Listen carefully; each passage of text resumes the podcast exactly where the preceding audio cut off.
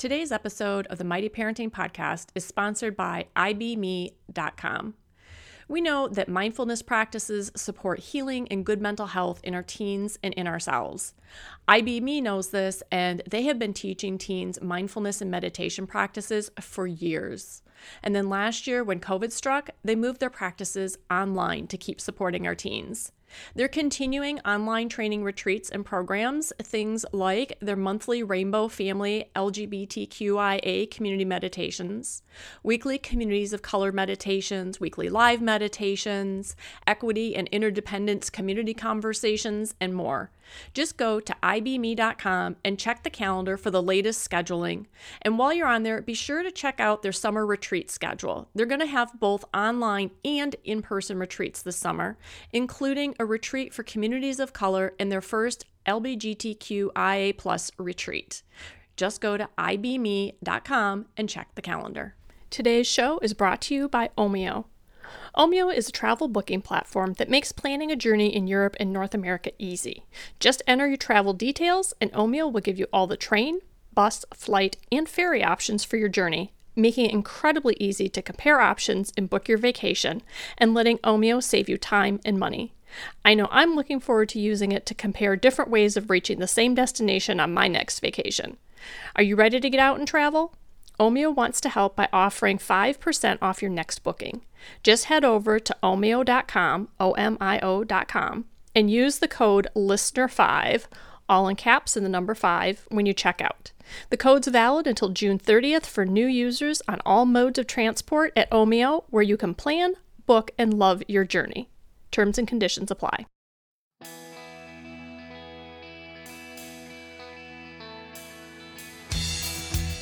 Welcome to Mighty Parenting, the podcast with real, raw, and relevant talk about raising teens and parenting young adults. Welcome to Mighty Parenting, a community where we help you raise teens and parent 20-somethings so they can become happy, successful, and emotionally healthy adults. I'm Sandy Fowler, stress relief coach and host of the Mighty Parenting Podcast, and just want to give you a quick reminder to pop over to MightyParenting.com and grab your free email series on how to talk to your teen. All right, we're here, Mighty Parents, because we love our kids. We want to be good parents. We want them to be happy. We want to have a good relationship with them. And oftentimes we'll feel like, hey, you know, this is good and I really know them well and we're great. But what happens and what do we do if we find out that maybe we didn't know our child as well as we thought? What happens if we discover the daughter we thought we had is really a son, or the son is a daughter? This is what Parya Hasuri has experienced when she discovered she had a transgender daughter. Parya is a pediatrician, a mother of 3, an activist, and the author of Found in Transition, A Mother's Evolution During Her Child's Gender Change. And she's joining us today to share a bit about her journey, as well as to help us understand things that we can do in our parenting that will help us if our child runs into a situation where there's something that they need to come to us about their gender, their sexuality, or anything else. And also how we can support others who might be going through this, because we don't know. We could find ourselves in her shoes, and we want to be able to support our kids, and we want to be able to create a community of support for ourselves and other parents. So Parya, welcome to Mighty Parenting. Thank you so much for having me.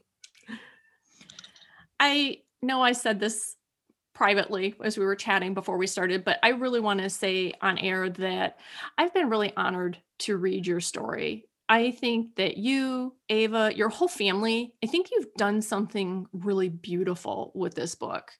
You shared your deepest thoughts. You shared the things that you didn't want to be thinking. You were just utterly honest in it. And I think it's brave and it's beautiful for you and your family to be willing to put this out there to help other people. So I just want to thank you for doing that. Thank you. I think, you know, when I was writing this, you know, when my daughter came out, I was completely devastated.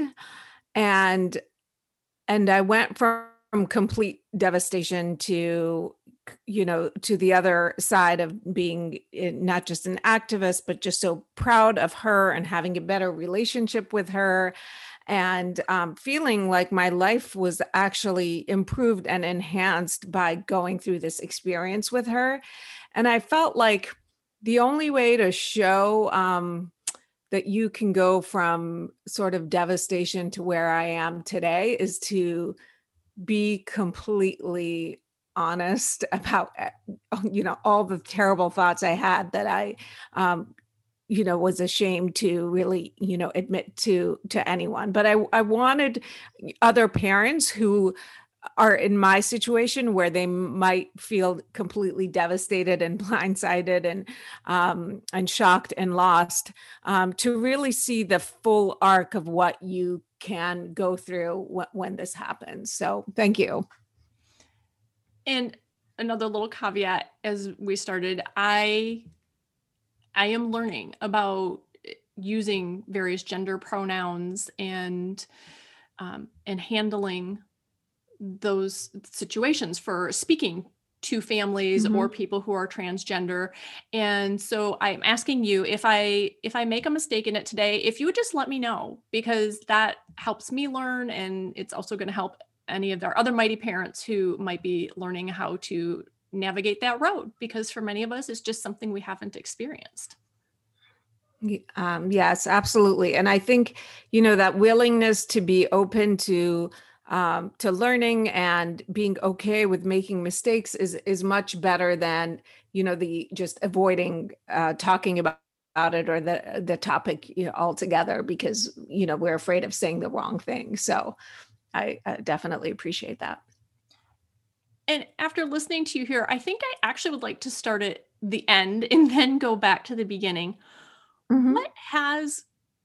Going through everything that you and your whole family went through, what has this experience done for your relationship with Ava?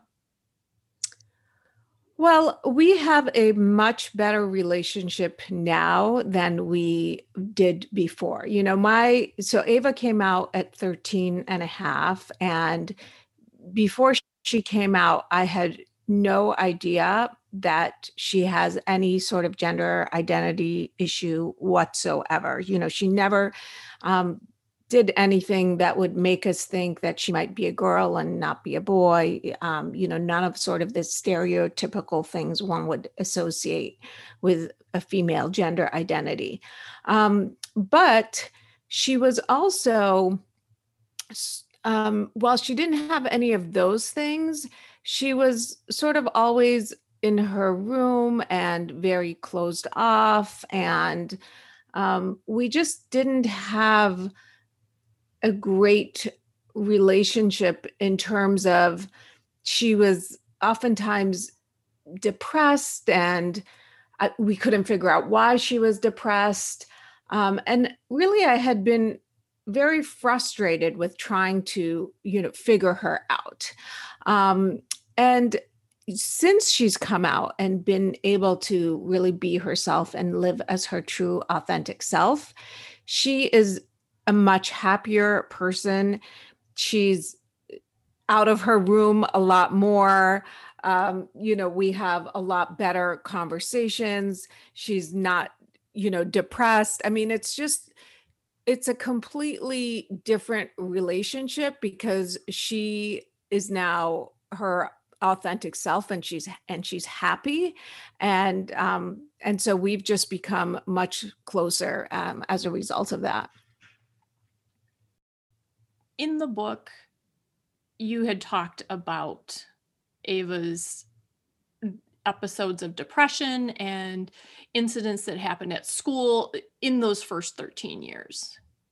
Mm-hmm. And in there, you shared that you were tired.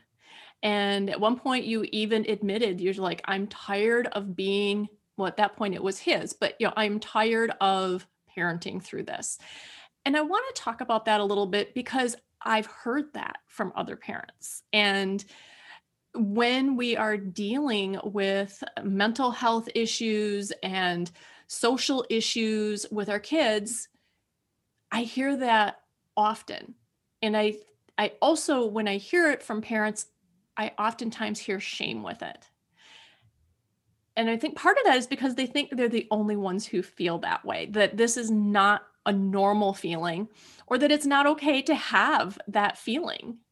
So could you tell us a little bit about that time in your life when you were just kind of worn down from the repeated depressions and situations that you were dealing with? Yeah, I mean, it felt like I was always waiting for that next phone call from school or the counselor at school or somebody, you know, to say, you know, there's something, you know, going on, you know, she said something in class, or, and by the way, when I talk about her past, as I, you know, reference in the book too, I always use she, her pronouns, even when I'm talking about times when, you know, she was still presenting male. And that's really just to sort of honor who she has really always been on the inside, I think even before, you know, she knew it. So sometimes that might be a little bit confusing for the audience, but, you know, I think people after a while, people will get used to it. But, you know, I was always sort of waiting for that next phone call from school. Like, it wouldn't be a surprise when I was at work and my phone would ring and it was a teacher to say, oh, okay, this happened. And, you know, she got upset again and we don't know why, you know, she got upset. And then, you know, things would happen and that would, you know, trigger taking her to see another, you know, therapist. And we'd go to a therapist and she would just sit there with her arms crossed and not talk. And nobody could figure out what was going on. And after a few sessions of that, we'd say, okay, well, this is, you know, pointless. And we'd, you know, we would not take her and anymore. And then, you know, we would keep having conversation about at home about, like, you know, what's going on with you. And there was seemingly no reason for her to be, you know, depressed. I mean, she came from a stable, loving home. We, you know, there was not, you know, I would ask her, sometimes I would suspect maybe she's being bullied. So I would ask her, you know, is somebody bullying you? Is somebody hurting you? Is there something going on I don't know anything about? And it was always no, no, no. And it really just got, it was exhausting. It was tiring trying to figure out what is going on with this child and why is this child unhappy and why can't I, you know, help this child. And, you know, really, I do want to say it wasn't that she knew that she was transgender and that she wasn't telling us at that point. She didn't know it at that point herself yet, you know, either. It just that she had a hard time making friends and fitting in, and something wasn't right, but she really didn't know it and couldn't articulate it, you know, either at that point. So, I mean, this is exhausting, you know, and it's not just, you know, and, you know, when a child has any sort of mental health issue, you know, the parents take that on themselves, obviously.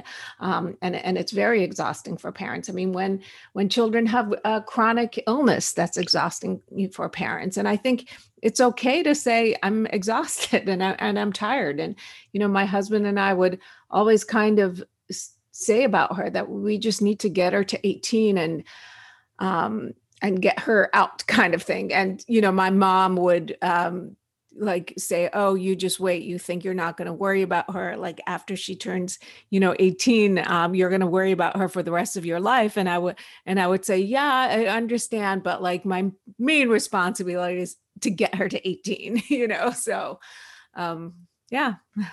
Well, and I think we all, every mom I've talked to about this has, even without issues and problems, there's just a little bit of this sense of, okay, I can last until they get out of the house. Just the years and years of not just the parenting, but the physical, taking care of things and being the keeper. My Judy always calls it the keeper of the box, my friend Judy, being the household manager, the family manager. There's just so much going on. I was doing this the other day myself. I was like, wow, I've been the one dealing with food in this house for almost 30 years, 30 years of thinking about what we're going to eat every day, that nobody should have to do this. Yes. And that's just a mundane everyday issue. That's not even something that is taxing, like a disability, a chronic illness, a mental health issue. Those carry their own weight. And in that situation, you said, a parent takes that on because we have a responsibility there. And yet there's this strange situation where we have responsibility without authority because we can't change somebody else. So like we're responsible for finding the right therapist for our daughter. And yet if she won't talk to the therapist, there's nothing we can do about that. Right. And I think that leaves us in a tough spot. So now that Ava has transitioned, is she still experiencing these issues? Are you still waiting for the phone to ring or going, I won't be surprised if the phone rings? Not really. I mean, she is so much better than she was before.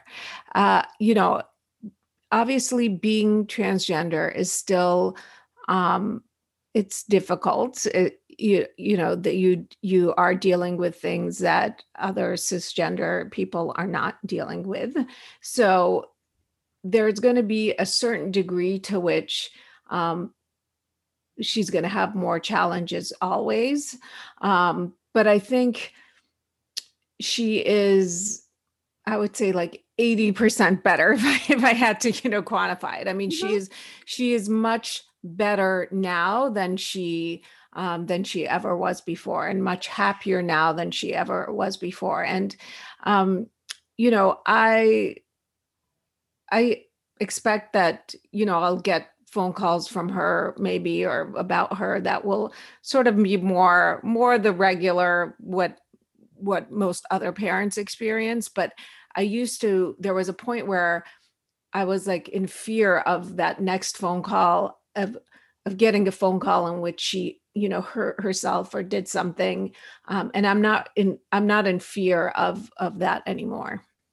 And I just really quickly want to clarify. So transgender, and correct me if I'm wrong here, Parya, transgender is when someone does not feel like they are the gender that matches their physiological body, and cisgender is someone who does feel like they match the biological body that they have. Is that correct?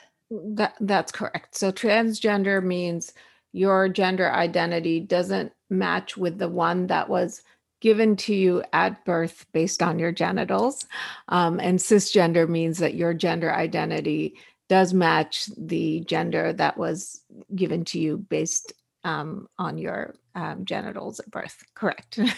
Okay. And this is a separate thing from our sexual attraction. This is not about being bi or gay or pansexual or any of that. This is a completely different situation to deal with.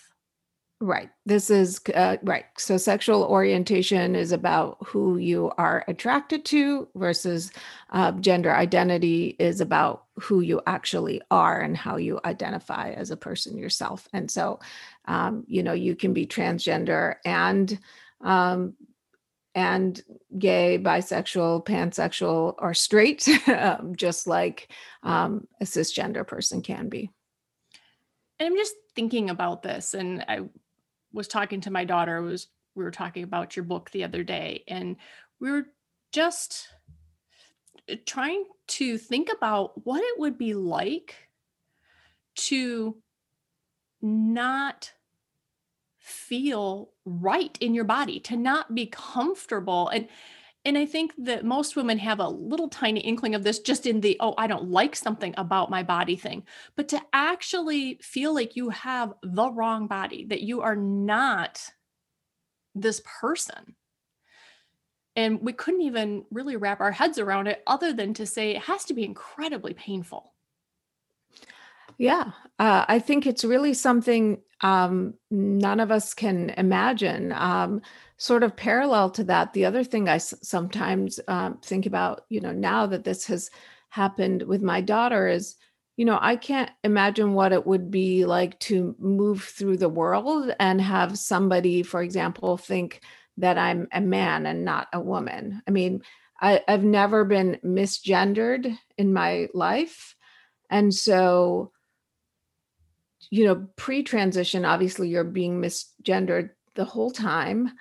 But then for a lot of people, even post-transition to sort of walk through, but then sometimes be misgendered or have to worry about, you know, if I wear this or that, you know, for example, you know, I can wear a dress or I can wear jeans and a t-shirt and no makeup and, you know, run out the door and never have to worry about, well, if I dress like this, somebody might think I'm a man or a boy.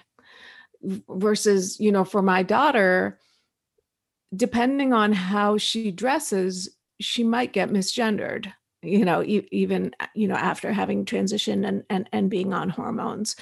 And so I just can't even imagine what that's like to sort of daily have to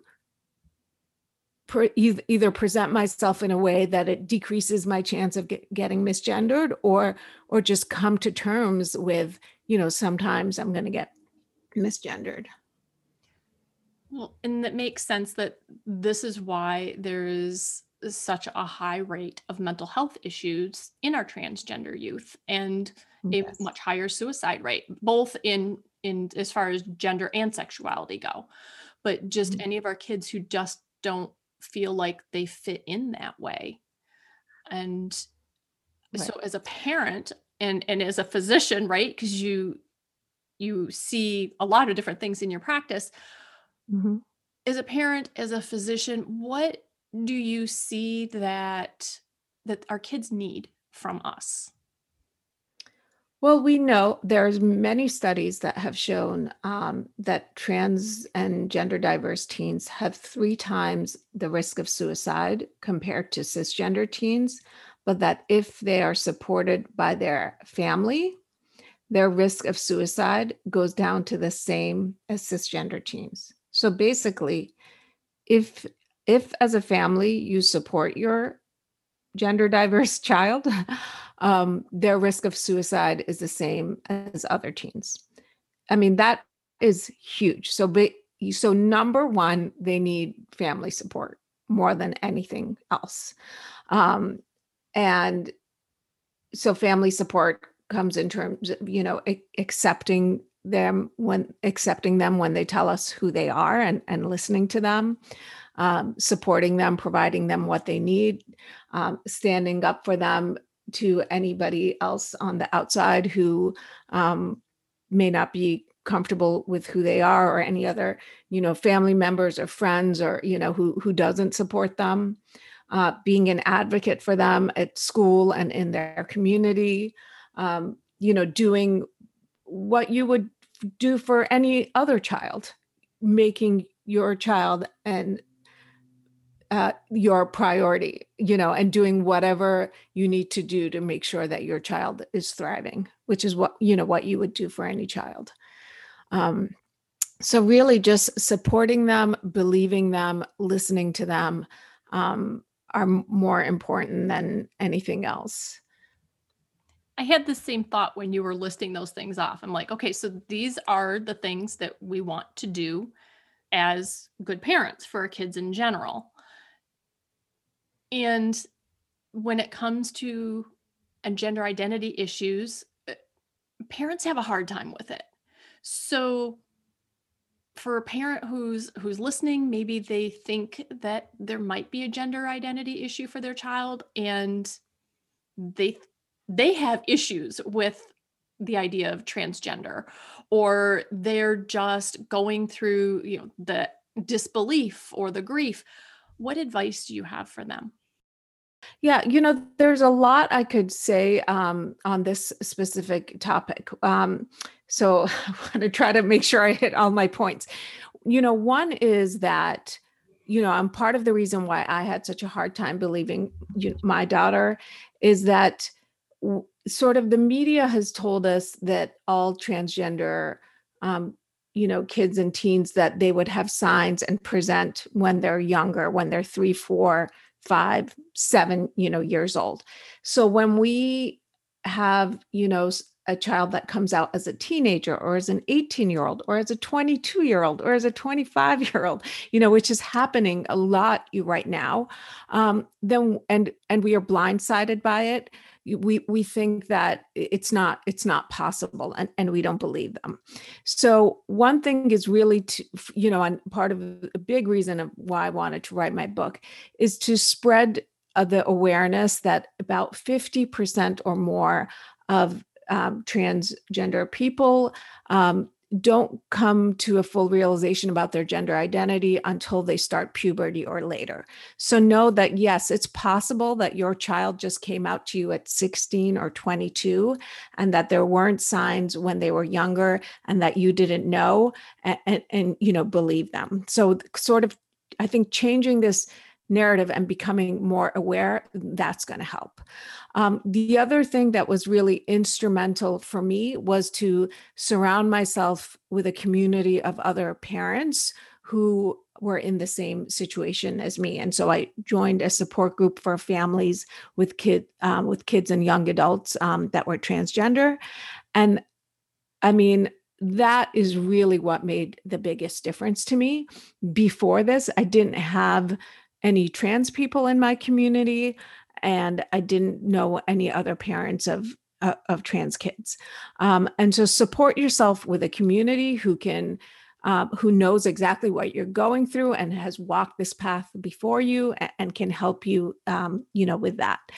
And then the other, I think, key component, and the reason we, some of us, me, for example, are so devastated when our kids, come out as trans is, one was it made me question my own identity. Like, how, as a mother and a pediatrician, but really as a mother, did I not know something so fundamental about my child? And I had to realize, it's really not about me and my identity. So I just needed to let that go. And the other thing is that it was because I had, a lot of fear about what her future would be like as a transgender person.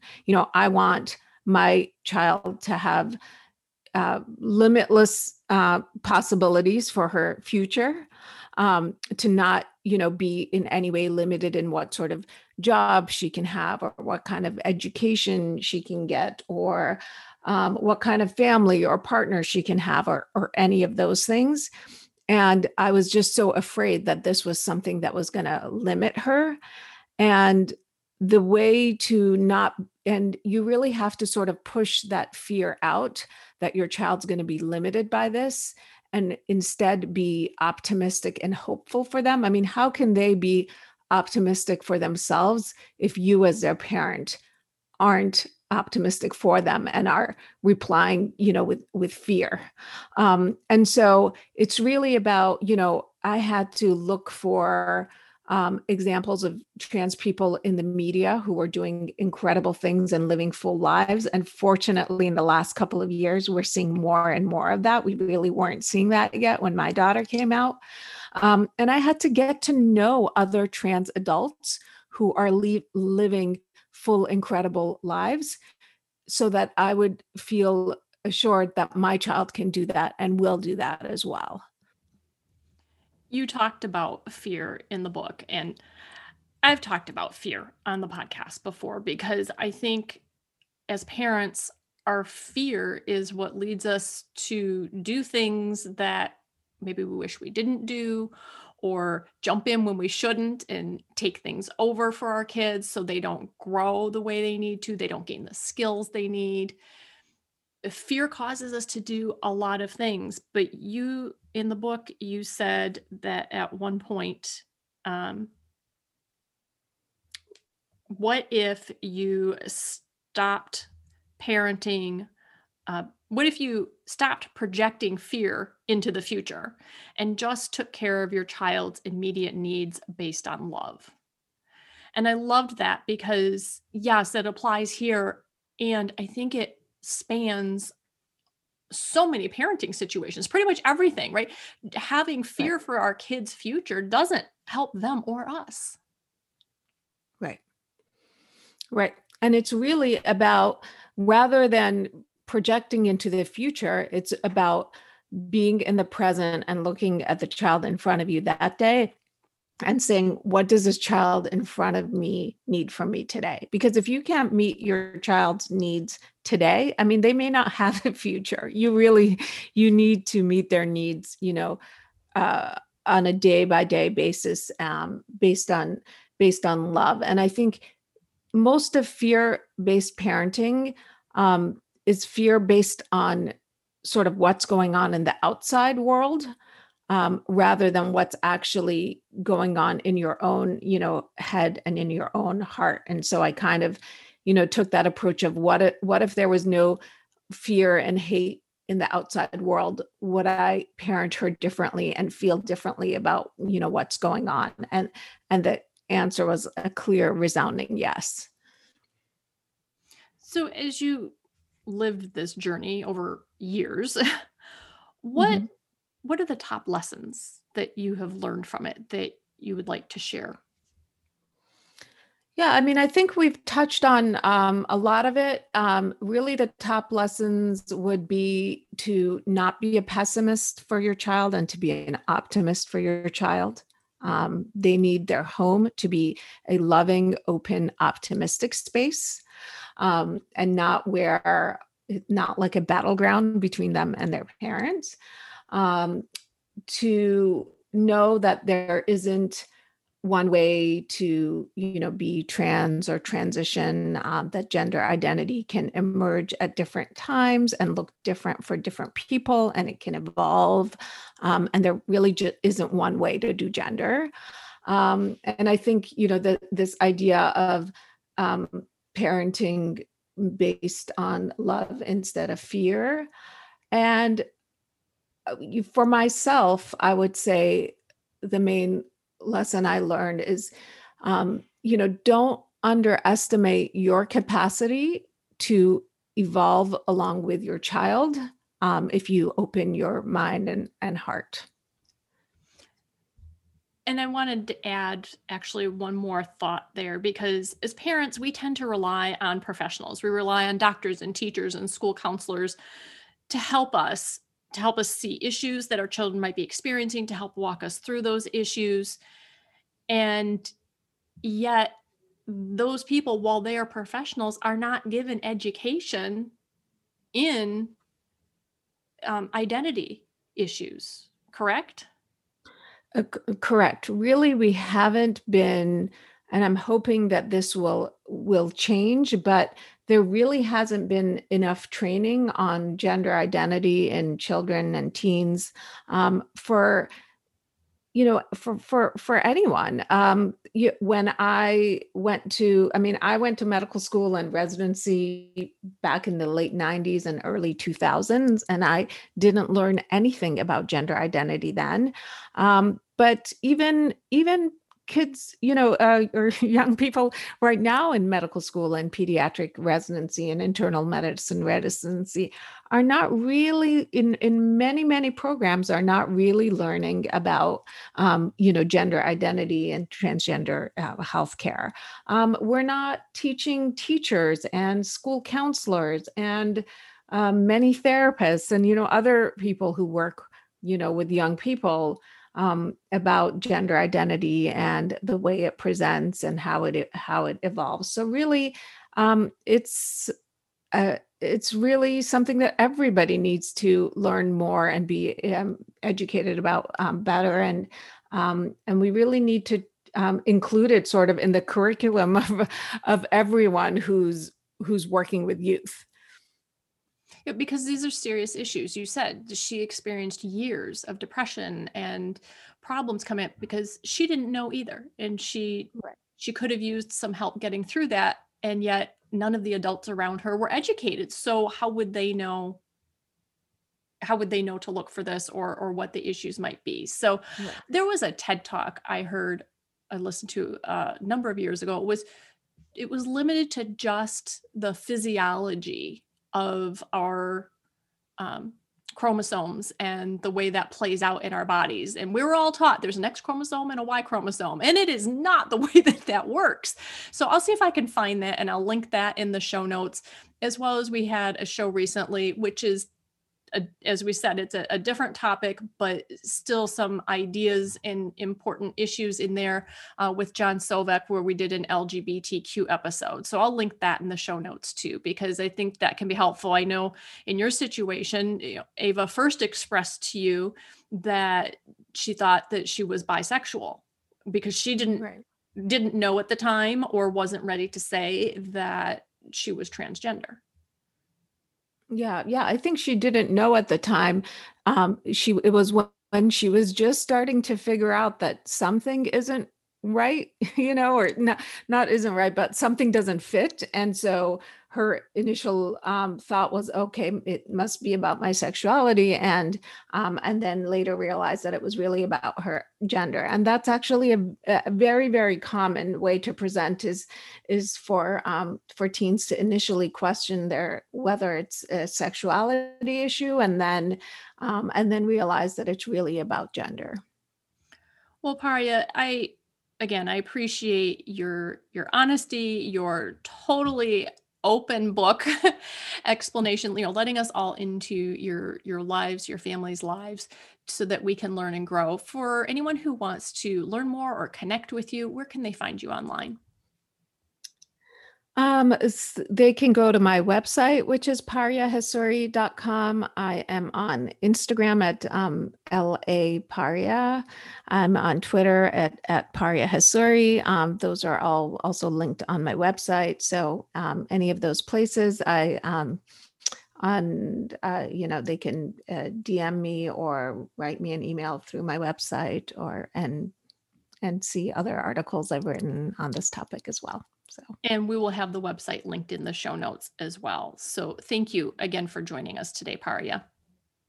Thank you so much for having me for this really important conversation. I appreciate it. And Mighty Parents, thank you for being here. And remember, when we're going through things, as our kids are going through the teen years and trying to understand who they are and how they fit in the world, mindfulness practices will be incredibly helpful for them to move through those thoughts, and also to manage or negate anxiety and some of the other issues that teens run into. So check out the Inward Bound Mindfulness Education retreats. The time is running short. They're coming up super fast. So just go to ibme.com and get the details on that.